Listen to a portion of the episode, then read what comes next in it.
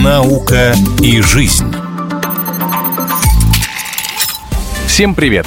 Вы слушаете программу «Наука и жизнь». С вами Егор Волгин. Вы замечали, что многие фантастические рассказы прошлого и позапрошлого века сейчас выглядят как простое описание действительности. Например, банковские карты, упомянутые еще в конце 19 века Эдвардом Беллами, или тогда же придуманный Марком Твеном «Всемирный телефон», аналог современного интернета. А еще писатели-фантасты любили придумывать автомобили на альтернативных источниках топлива. И это уже тоже обыденность для нашей жизни. Электрическими автомобилями сегодня никого не удивишь, поэтому ученые пошли дальше и создали транспорт на водородном топливе. Совместную работу в этом направлении ведут российские и белорусские ученые. Изначально предприятием «Белкоммунмаш» был создан прототип грузовика, работающего на электричестве. Грузоподъемность такой машины составляет 12 тонн, но вот ездить он мог только на 100 километров из-за маленького объема элементов питания. Тогда российские специалисты из компании АФК «Система» предложили своим коллегам внедрить в него водородные топливные элементы, чтобы увеличить дальность пробега на одной зарядке. Об этом рассказал руководитель Центра водородных технологий компании АФК «Система» Юрий Добровольский.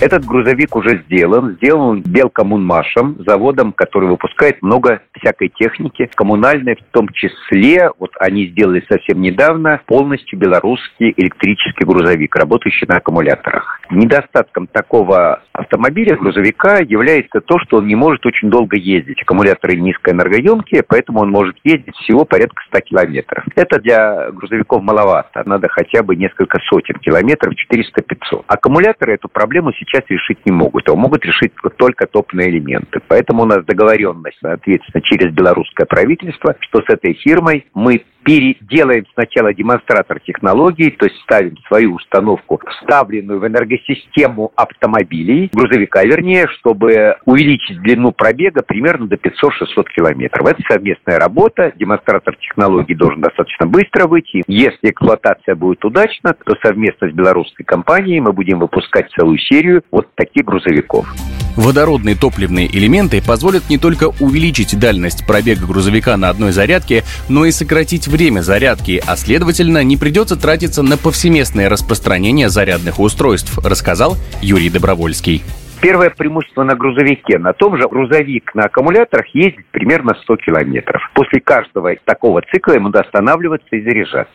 Быстрая заправка грузовика – это 90 минут. То есть представьте, грузовик едет 100 километров, после чего ему на 90 минут надо останавливаться и заправляться. И причем представьте, сколько надо инфраструктуры водородной, чтобы через каждые 90 километров можно было заправляться. Вот водород всех этих недостатков лишен. А водородный грузовик может проехать до 1000 километров, значит, что достаточно одного зарядного устройства в парке грузовиков, чтобы обеспечить весь парк. То есть не надо расставлять так часто инфраструктуру, достаточно одной ночной зарядки, чтобы полностью обеспечить все потребности. То есть не каждые полчаса-час, раз в сутки заряжаться, и вся зарядка водородом длится 6-8 минут.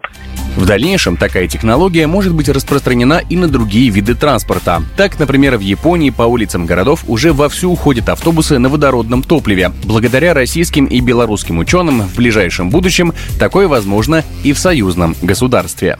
На Востоке и на Западе это уже идет. То есть рынок водородных, а водородные это тоже электрические автобусов, растет гораздо быстрее, чем рынок аккумуляторных электрических автобусов. Из-за этого удобства не надо отводить отдельные площади под зарядку, не надо столько зарядной инфраструктуры иметь внутри городской, чтобы это действовало. Поэтому многие города реально переходят на водородный транспорт. Если еще пару лет тому назад на всем мире бегало несколько тысяч штук, то в этом году уже несколько десятков десятков тысяч таких автобусов по всем городам бегают. Это очень много для автобусного парка. Он меняется не так часто, а вот это произошло буквально на наших глазах за один-два года.